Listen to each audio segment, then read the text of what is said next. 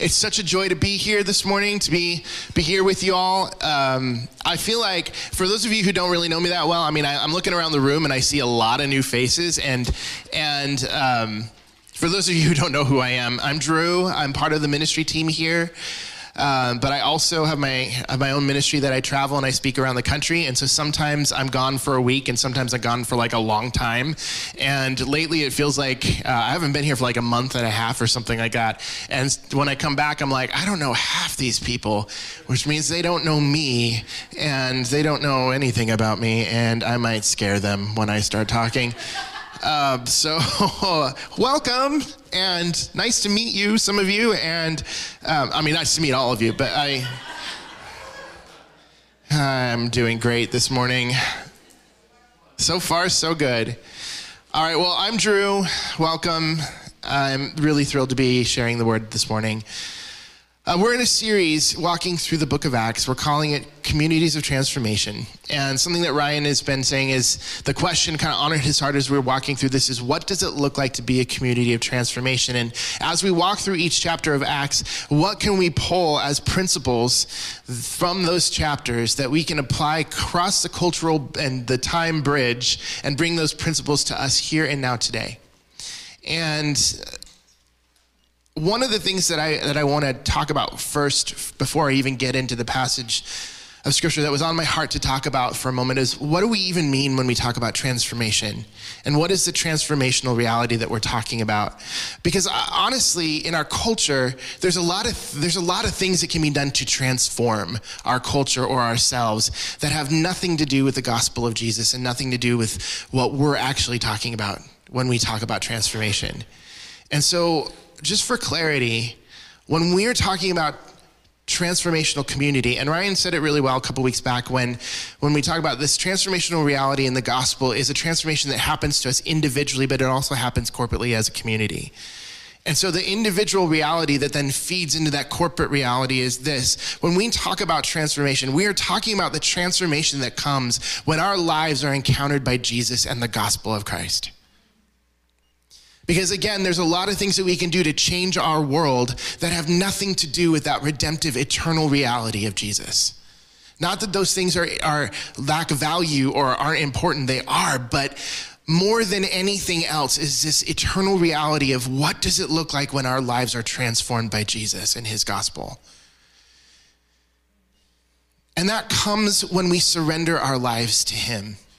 Second Corinthians 3 is an important chapter in understanding this. And it's an important chapter just personally for me because if you know my story at all, this transformational reality is something that is deeply important to me and has profoundly impacted my life in a way that then my entire ministry is based on this reality that we are we are we are letters written on our hearts from Jesus known to be read by all that we are the living proof of the reality of the transformation of Jesus. And in 2 Corinthians 3 17, it says this Now the Lord is the Spirit, and where the Spirit of the Lord is, there is freedom. And we all who with unveiled faces contemplate the Lord's glory are being transformed into his image with ever increasing glory, which comes from the Lord who is Spirit. In some translations, it says, from glory to glory to glory.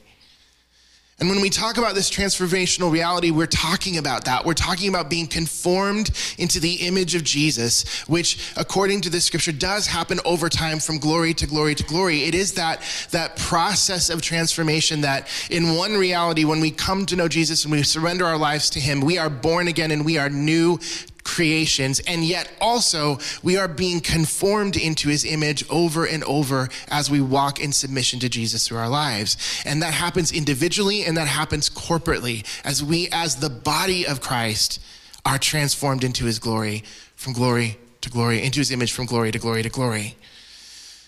And one thing that that really sets us up is this, and it's something I feel compelled to talk about this morning, is that we are a holy people, a righteous people called into his holiness. And yet, at times, holiness has been hijacked to mean something that it doesn't necessarily mean, or we apply it in ways that, that aren't right and correct. And that affects then our impact on the culture that we are meant to transform the world around us as well. Sometimes holiness, in my growing up, holiness really was talked about personal holiness and being set apart.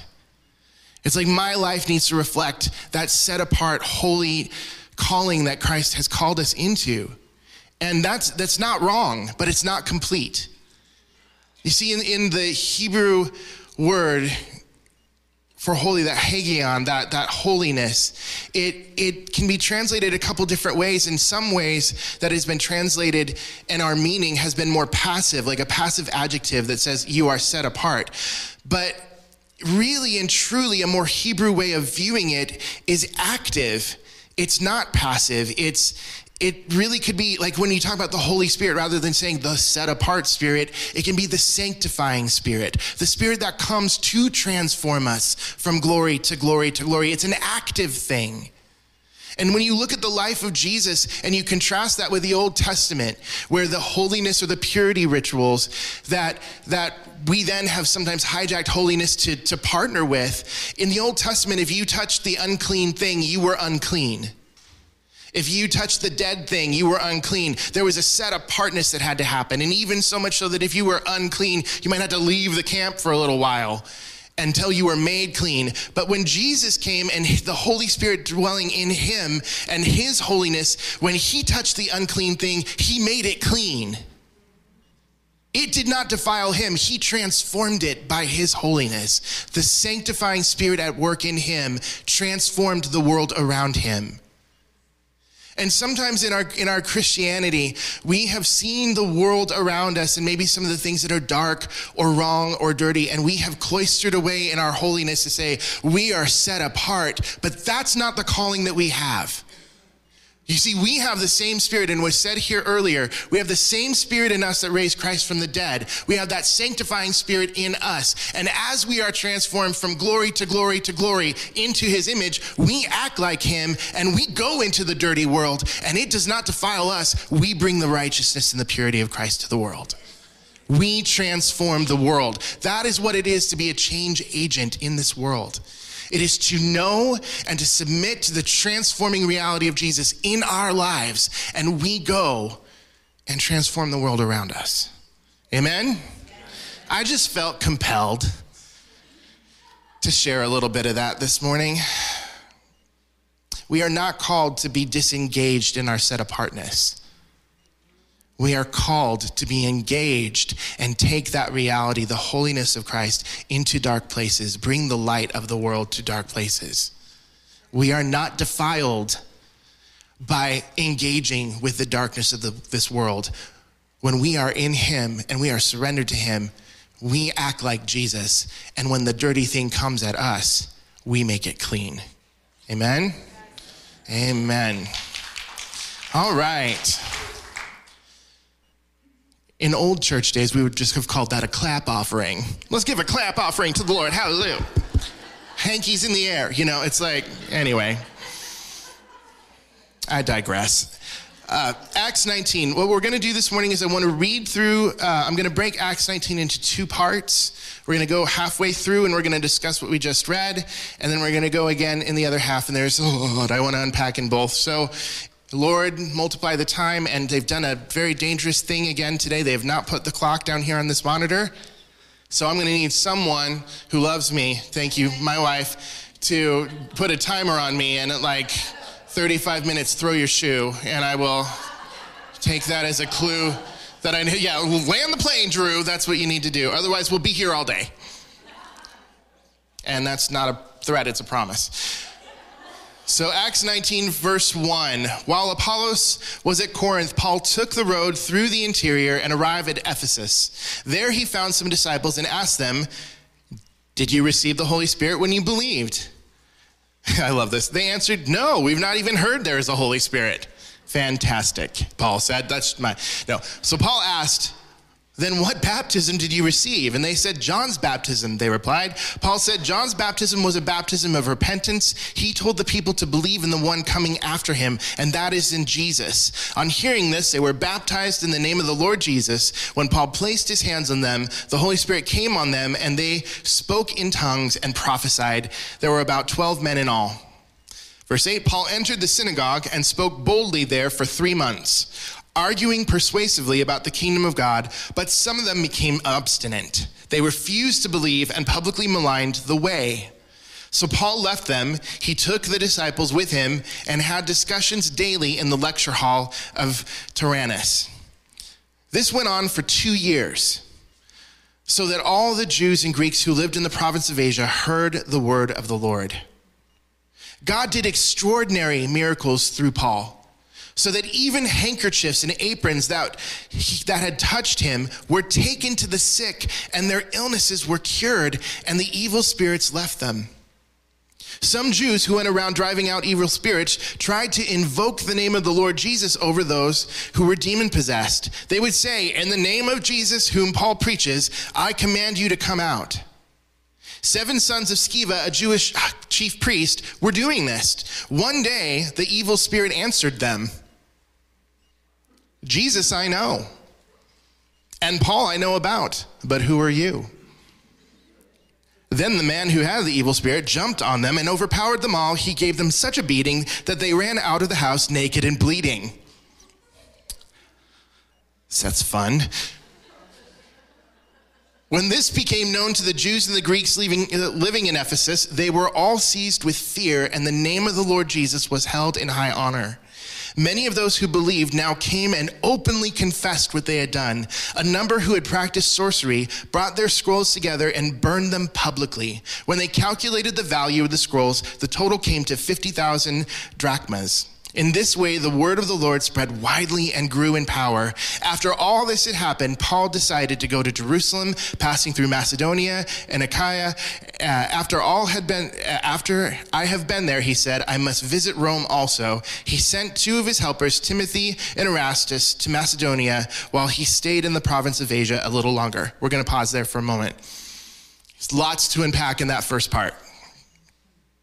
So, the first thing to consider here, we got to go all the way back to the beginning when Paul was addressing these believers who had been baptized into John. And John's baptism was a baptism of repentance. I want us to understand something here that repentance is always a first step in following Jesus. Because the reality of following Jesus is that when we come to Jesus, we first and foremost have to understand that we must repent of our own sin, of our own way. And repentance truly is, if you, you look at the story of the prodigal son, which Jesus taught, not only as, an, as a glimpse into the kingdom of God, how the Lord interacts with us, his children, when we are wrong, but it also was such a pictorial view, a Hebrew way of viewing repentance, that often when we translate it in the Greek, the word metanoia metanoia, which is the, the, the, Greek word for repentance, means to turn around and go the other direction. But the pictorial view of repentance was more like this you come to your senses and realize your error. You withdraw from the path that you're on and you turn back and head home to your father. And repentance truly is that. All of us must come to this point in our relationship with the Lord. If we are to be transformed, we must recognize and come to an awareness where the path that we're on, or the beliefs that we have, or the habits we're instilling, or whatever it is, is not of God. And we must withdraw from that and turn and pursue the Father. This is not simply like, I repent. No. Repentance is action. Repentance is volitional will. It is coming to agreement with God and saying, I'm wrong, you're right, and I follow you. That makes sense? We have to understand that repentance is being one of the first steps. When we see this, we see this progression that these believers that believed in the one who was to come, because that was John's baptism. That they were repenting and making way for the one to come. They just were unaware of who that one was. When we repent, we clear out the crap, honestly, in our own lives, and we make space for God to indwell us and to lead us. And that is what the beautiful progression of then being baptized in the name of Jesus and filled with the Holy Spirit is. Is because when we remove the things in our own life that are taking the space and the authority in our life, we then give God the authority to come and fill us and fill us with power. Make sense? So I just needed to, to, to note that here that these men were not only, they were now agreeing with Jesus, repenting of their sins, repenting of their ways, they were now filled with the Holy Spirit and with power. So now in the rest of this, of this part of the chapter, we see that Paul is doing amazing things within this community. He is walking in his authority in Jesus. And his authority in Jesus had, you know, multiple things that were happening. First off, it was proclaiming the word of God in this city and it was leading people to knowledge. Some people didn't want that knowledge when he went first to the synagogue. And when Ryan preached uh, on the last couple chapters, he talked about how Paul would first go to the synagogue to the Jews who had the knowledge of the Old Testament so that he can then make the case for Christ being the Messiah that the Jews were waiting for. Sometimes that went well for the Jews, sometimes it didn't when they got obstinate and they didn't want to receive this. They didn't honestly want to repent of their ways they just rejected the gospel. So Paul would move on, is what he did here. He then went into a lecture hall and started preaching to the city. His call to be the evangelist to the Gentiles, to bring the gospel to the Gentile nations. And so he does that. And yet he's operating in such power that even the Jews were recognizing the power and authority that he was operating in when it talks about which is this is one of my favorite favorite in that like oh man it's almost comical if it weren't so like sobering. That these you know it says that these jews went around driving out evil spirits tried to invoke the name of the lord jesus over those who were demon possessed and you know again saying the name of jesus whom paul preached i command you to come out. I want you to understand something that we don't often see maybe we don't make the connection. If you look at verse 19, a number of them who had been practicing sorcery brought their scrolls together and burned them publicly. This is after the demon handed these seven sons their butts and, and beat them to a pulp and essentially said, You have no authority. See, something that we don't understand in this, the burning of these scrolls, there was a mixture that was, that had happened in, in Ephesus. You can read about this in historical commentaries. There was a mixture that happened in Ephesus between the Jewish faith and what was very prominent in Ephesus was the worship of Artemis and the pagan worship happening there. We're going to talk a little bit more about that after the second part of this, this passage of scripture. But there was a mixture that happened where there was a reason why the Jews were existing in this city without, without upsetting anyone, is because they had been influenced by the culture, not the other way around. And so the Jews who were trying to cast out demons were not doing it with the power and authority of the Holy Spirit. They were doing it with occultic practices, literally incantations and magic to try to cast out demons. You can read about this in the historical narratives and the historical commentaries where the Jews were so polluted by the culture that they had been in, they wanted to act in authority, but instead they were practicing witchcraft because they had no authority. They were not walking in the power of the Holy Spirit, they were mixing with the culture around them. And so these seven sons it was natural for them to view the name of Jesus as just a different incantation. So rather than having faith in it, they looked at Paul as like a sorcerer or someone who walked with more powerful magic than them, thought that they could just then appropriate that, that incantation and continue to do what they had been doing. And I love, not that I love a demon speaking, but I think it's pretty funny when the demon goes, uh, who you? You know, Jesus I'm aware of. Paul I've heard of. Who you? You know, and it's like there's a lesson here that I really need us to see. Because I want to go back to what I was talking about about being filled with authority, filled with power and the authority that the Lord gives us. And as we walk in Him and the holiness and the power of the Holy Spirit that walks in us, when we encounter a dirty world, we change it, not the other way around. See, there's something about authority here that we need to understand. As I was reading and studying this, something hit my heart, and it's a little heavy. And I'm not saying this specifically to anyone. I'm just saying this as my experience as a as a pastor and as a believer for the last good lord 40 some odd years and as someone who travels and speaks in a lot of churches and had had the opportunity to know a lot of believers and a lot of different faith traditions in within Christianity. Just saying the name of Jesus does not give us power and authority.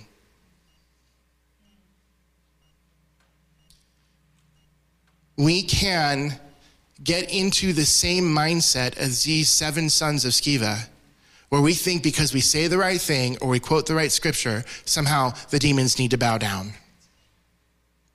The authority that we carry in Christ is not about saying the right words. And I want to say that again because we've even sometimes made salvation about saying the right words. The sinner's prayer, or, you know, even sometimes in in deliverance ministry people write up scripts about like okay here's the scripture you say and here's how you say it and that's going to deliver people. Bull crap can i say this? None of us unless we are deeply connected with jesus and mature in him have any business trying to cast out demons or walking in authority because we don't have it. Authority is not about saying the right words. It's about who has the authority in our life. And that let me let me talk about this and give you some scriptural context for it. Because here's the difference. Paul walked in authority. Paul walked in authority because of the maturity in the relationship with God that he had. Before Paul came to know Jesus, he was Saul and he was a student of the law, which meant he poured his life over those scriptures. And even though he didn't have the revelation when he was a persecutor of the church of who Jesus was and what all those scriptures meant, he had all the knowledge in his head and he could quote anything and everything. It wasn't until the relationship with Jesus became real and he repented of his wrong belief and behavior and then walked for some say years in submission to that before God empowered him to walk in the authority that he has now in this moment. 2 Corinthians 10, 3 through 5 says, Though we walk in the flesh, we are not waging war according to the flesh. For the weapons of our warfare are not of the flesh, but have divine power to destroy strongholds, and we destroy arguments and every lofty opinion raised against the knowledge of God, and take every thought captive to obey Christ. That's one thing. And Paul wrote that from his own experience. Luke 10, 19, I'm talking about authority here. Luke 10, 19 says, Behold, I have given you authority to tread on serpents and scorpions and over all the power of the enemy, and nothing shall hurt you. Luke 9, 1 says, And he called the 12 together and gave them power and authority over all the demons and to cure diseases. And we see Paul doing that. He has authority over the demons and he has authority over illness. He is walking in authority. But let's take a look at Jesus' own words and the authority he walked in and understand the, parallel, the, the, the principle here. In John 5, Jesus said this Truly, truly, I tell you, the Son can do nothing by himself unless he sees the Father doing it. For whatever the Father does, the Son also does. The Father loves the Son and shows him all that he does, and to your amazement, he will show him even greater works than these. John 12, I have not spoken on my own, but the Father who sent me has commanded me what to say and how to say it. And I know that his commandments lead to eternal life, so I speak exactly what the Father has told me to say. Jesus walked in authority and Paul walked in authority, and any believer who walks in authority walks in authority not because they say the words that magically will make things happen, but because they have the relationship with God where they are intimately connected with Him, and what the Father says, they do. Can I tell you this right now? Emotionalism does not give us authority. Singing the right words in a song do not give us authority. Quoting the right scriptures do not give us authority. Saying the name of Jesus does not give us authority. Knowing God intimately and having a connected relationship with Him gives us authority. Because we hear what the Father says and we do what He says to do. Ever wonder why your prayers aren't effective?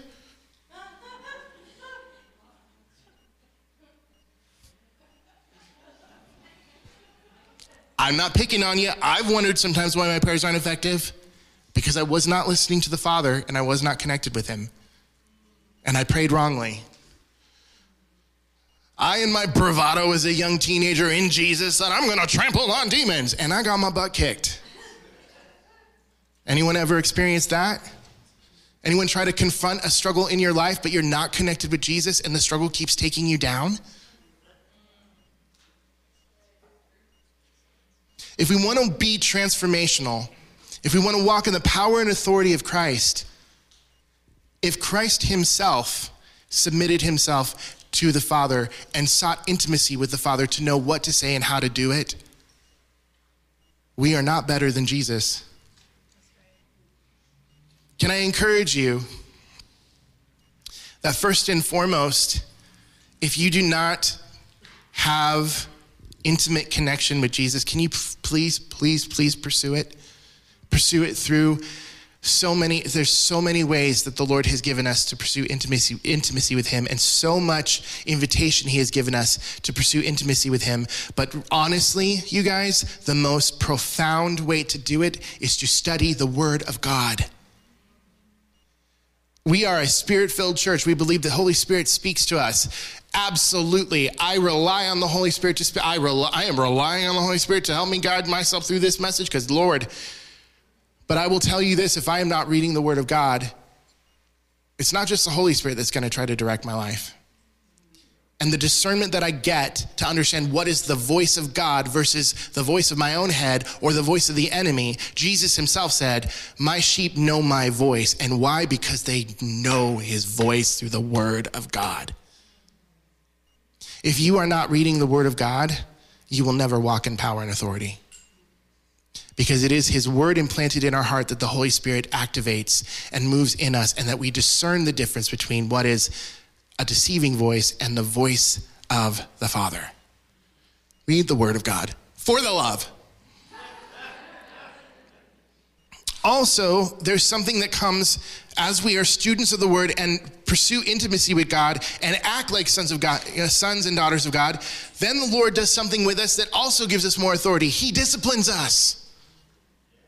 In Hebrews, I'm not going to read the whole thing. In Hebrews 12, it talks about this. It talks first and foremost that if we're not being disciplined by the Lord, then we're not His. Because legitimate sons and daughters get disciplined, illegitimate ones do not. And the discipline of the Lord comes in a lot of, it's not punishment. Can I, so, so many of us have had experiences where discipline is translated into punitive action. You get disciplined when you're bad. You get disciplined when you do wrong. But discipline, according to the scripture, is more about growth. It's more about maturing. It's more about instead of when you do wrong, because we do wrong, it's not the God who says, How dare you? It's the God who says, Hey, buddy, you got some consequences. Yeah, you do. Let's learn from this. Get up and don't do that again, okay? I mean, maybe that's just how the Lord talks to me. that is how the Lord talks to me. He's like, hey, buddy. I'm like, I know. But the discipline of the Lord builds us up, and it's not pleasant. The Lord, the word says, for the moment, all discipline seems painful rather than pleasant, but later it yields the peaceable fruit of righteousness to those who've been trained by it. Oh, so good. We don't walk in authority unless we know the Word of God, we have intimate connection with Him, and we are maturing in Him. And that is something that Paul had. And just so that we understand the difference here, and I think the, the Ephesians begin to understand the difference is that initially when the, the sons of Sceva, these seven sons, they looked at Paul and they revered Paul as a powerful person. And they wanted to use his incantation to mimic him, which got their butts kicked. What happened after that was they recognized the power of Jesus. And instead of worshiping Paul, people started turning their hearts to Jesus. And here was the result, as it says, they, they, they brought their scrolls, those who had practiced sorcery brought their scrolls together and burned them publicly. Now, understand, this wasn't just the pagan people, these were the Jews that had been infiltrated by culture, that took their scriptures their, their incantations and burned them. The transformational reality that Paul was living in affected Ephesus in such a way that at one point it had been a center of these scrolls, it had been a depository for these incantations. You can read that in the, hist- in the history commentaries as well. It had been a place and a hub where people would come to purchase these incantations and take them back. But because of what God did through his change agent Paul, and the authority he walked in, they burned them. Do you know what happened? What later would happen? As we look at the power of transformation and the God that we serve, who is a God of exchange. Isaiah 61 speaks of it, for your ashes I give you beauty. What a beautiful analogy in this case. In fact, they burned the scrolls to ashes. What was exchanged? Did you know that Ephesus became a depository for the canon, the, the scriptures that became the New Testament? Do you know how many books of our New Testament were written in Ephesus? Let me give you a hint. Well, First Corinthians was written in Ephesus. During this time period, when Paul was in Ephesus for three years, he wrote the first book of the Corinthians to that church. First and Second Timothy was a book written to the church of Ephesus because Timothy took over the ministry of Paul in Ephesus. The book of Ephesians was written to Ephesus, and John composed his gospel and three of his epistles in Ephesus. And in fact, Ephesus became a place where all the scriptures were stored and compiled. What an exchange. Those incantations that were demonic and had no power instead were exchanged from those ashes to the very scriptures that we are reading today and that have given us, as his believers, authority and transformation and power. What a beautiful thing the Lord did in that. And what a transformational reality that Paul, in his obedience to serve the Lord, transformed one aspect of that city from a place that stored the devil's scriptures to one that stored the very living word of God. Let's move on. What? Shut your face, your beautiful face. We're going to be a little late today, guys. Uh, 23. About that time, there rose a great disturbance about the way. A silversmith named Demetrius, who may. Okay, you know what? Nope. Let's sum up.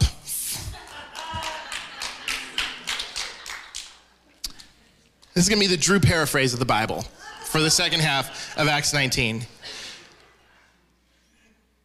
So let me first give you some historical context because this is important. Ephesus is an important, we need to understand Ephesus to understand what happens next. Ephesus was a huge city in the Roman Empire. About 300,000 people lived in Ephesus, way big, like way bigger than Medford. It was a magnificent city. It was in the interconnection of several different highways that, that crisscrossed, bringing a great deal of commerce and trade. There were public baths, theaters, one amphitheater that, that could host 20,000 people. There were libraries and even paved streets, but more than anything else, there was the Temple of Artemis, which was noted as one of the seven wonders of the ancient world. Something about the Temple of Artemis that we need to understand it was made of Persian marble it was the first of its kind. It was built 500 years before Paul came onto the scene because it was first a temple to Diana, which was the Greek goddess. But when the Roman Empire took over, they changed the name and kind of the context to Artemis because that's the Romans. And when he came to the scene, you have to understand it was 425 feet long, which a football field is only 360 feet long. And it was 260 feet wide, and a football field is only 160 feet wide, so you can get kind of the scale of this. It was a massive structure. It had 130 hand carved columns that stood 60 feet high. 37 of them were studded with jewels and gold. And it was said that the altar within the temple of Artemis was beautiful beyond words. A poet named Antipater of Sidon wrote this about it, and he was actually one of the people who coined the phrase the seven wonders of the ancient world. But here's a paraphrase of what he said I have set my eyes on the wall of lofty Babylon, on which the road is a road for chariots. I've seen the great statue of Zeus, hanging gardens of Babylon, the huge labor of the high pyramids, and the vast tomb of some other guy I can't pronounce. But when I saw the house of Artemis that mounted to the clouds, those other marvels lost their brilliance, and I said, The sun has never looked on anything so grand. The worship of Artemis in this city, this was the most expensive, beautiful temple in the ancient world. And the worship of Artemis in this city so affected the culture that yet another person, a philosopher who had traveled and spent time living in Ephesus, because the culture of pagan worship will affect the lives of people around it, said this about Ephesus. No one could live in Ephesus without weeping over the immorality that one would see at every corner inside. It was a deeply pagan, deeply broken, polluted city because of the worship of Artemis. And so, what happens here is that as Paul is acting in power and authority, some uh, Demetrius, who was a silversmith whose industry relied on creating small idols of Artemis for the trade, for the worship of Artemis, was threatened by the reality that Paul, in the gospel of Jesus, and the transformational power, was threatening the pagan worship and thus the money and so rose up in a riot against Paul, captured two of his followers, dragged them through the city streets to the theater that they then filled with rioters, ready to kill his followers and denounce the move of Jesus in this city.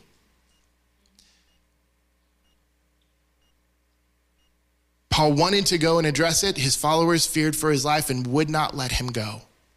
If you read the rest of the chapter in 19, eventually what happens is one of the Greeks tries to get up and try to like separate, not, not the Greeks, one of the Jews named Alexander tried to get up and address the crowd like, hey, we're Jews, we're okay. They're not us. Because there was a tension that was building. They shouted him down and wouldn't let him speak. And eventually, the, one of the, not the proconsul, but the, the clerk of the city came up and said, hey, listen, Artemis is great and she came from heaven and, and we don't have to worry about this threatening our way, but we're going to get in trouble with Rome if we riot like this, so knock it off. That was the only thing that saved the two followers' lives. And it eventually was the catalyst that made Paul say, Hey, I got to keep going on my missionary journey. But let me tell you what happened after this, because this is the three year story in one chapter of Paul's time in Ephesus the believers in Ephesus continued to walk in their authority in Jesus. They continued to stand up under intense persecution. They continued to hold that balance of love for the people and a heart of the gospel transformational reality to those in their city. And they continued to proclaim the name of Jesus in power and authority and transform the nature of that city. One of the things that I would encourage you guys to do this week, and I and I and I'm not saying this flippantly. I'm saying this like actually please do this. Read the book of Ephesians. Read the scripture that Paul sent to the followers in this town that was one of the most profoundly pagan cities in the ancient world. Look at the beauty of his appreciation for their love and their faithfulness in the tension of a culture that literally wanted to kill them. It is in this book that we read from Ephesians 6, Paul's words to his, his church who he loved. And he loved this church. You can read it in his prayer for the Ephesians. Every time I think of you, I praise God for you is one of the things that he says. But in Ephesians 6, verse 10, he says, Finally, be strong in the Lord and in his mighty power, and put on the full armor of God so that you can take your stand against the devil's schemes. For our struggle is not against flesh and blood, but against the rulers and against the authorities and against the powers of this dark world and against the spiritual forces of evil in the heavenly realms. Therefore, put on the full armor of God. I'm not, you know, please read that. Please read the definition of the armor of God. I know that in our in our church histories, some of us have gotten into this us versus them mentality. We have one enemy. We have one enemy, and that is the devil. Thank you. Five minutes. I see you. My lovely wife. Thank you, Suze. We have one enemy, and that is Satan. And sometimes in our in what we see in our culture, and please understand, I I'm probably probably not I won't say more than anyone else in this room, but I certainly have earned the right to say that I engage culture quite a bit in pretty painful places. For those of you who don't know my ministry, I'm just going to say it real quick. And if you are like, ah, buy my book and read about it and shut up. Uh, I struggled with my sexual identity as a young man. I identified as gay. I was in a relationship with a man. With a man. The Lord transformed my heart. His power to transform transforms everything this world says that he can't. And because of that, I am not against anybody. I am for Jesus. And my life has been so profoundly moved and changed by Jesus that I cannot do anything but proclaim what he has done. And unfortunately for me, I live in a world that really hates and wants to destroy that message. And I have stood in Washington, D.C., and spoke to lawmakers. I have stood you can even see the video of me in Boston addressing a council who was trying to pass a law that would make the ministry that I received illegal and punishable with the same consequences as if you had human trafficked your children. In fact, we live in a world now that if I went to Canada to preach my testimony, I could face two to five years in prison. This is the world that we live in. I think I have earned the right to say that we have a struggle in the spirit that is antagonistic and hateful towards the transformational reality of Jesus. And I will say this again and again it is not against people that we're fighting, it is not against the culture that I'm fighting. It is against the powers and authorities in the heavenly realms that are evil, that are against Jesus, that are that want to see people dead and destroyed and imprisoned rather than alive and set free. And when you read the Ephesians, the book of the to the Ephesians, and you read this so often in our church culture, we read like the armor of God, we read about spiritual battle, and we get this, that's against the culture. No, knock it off.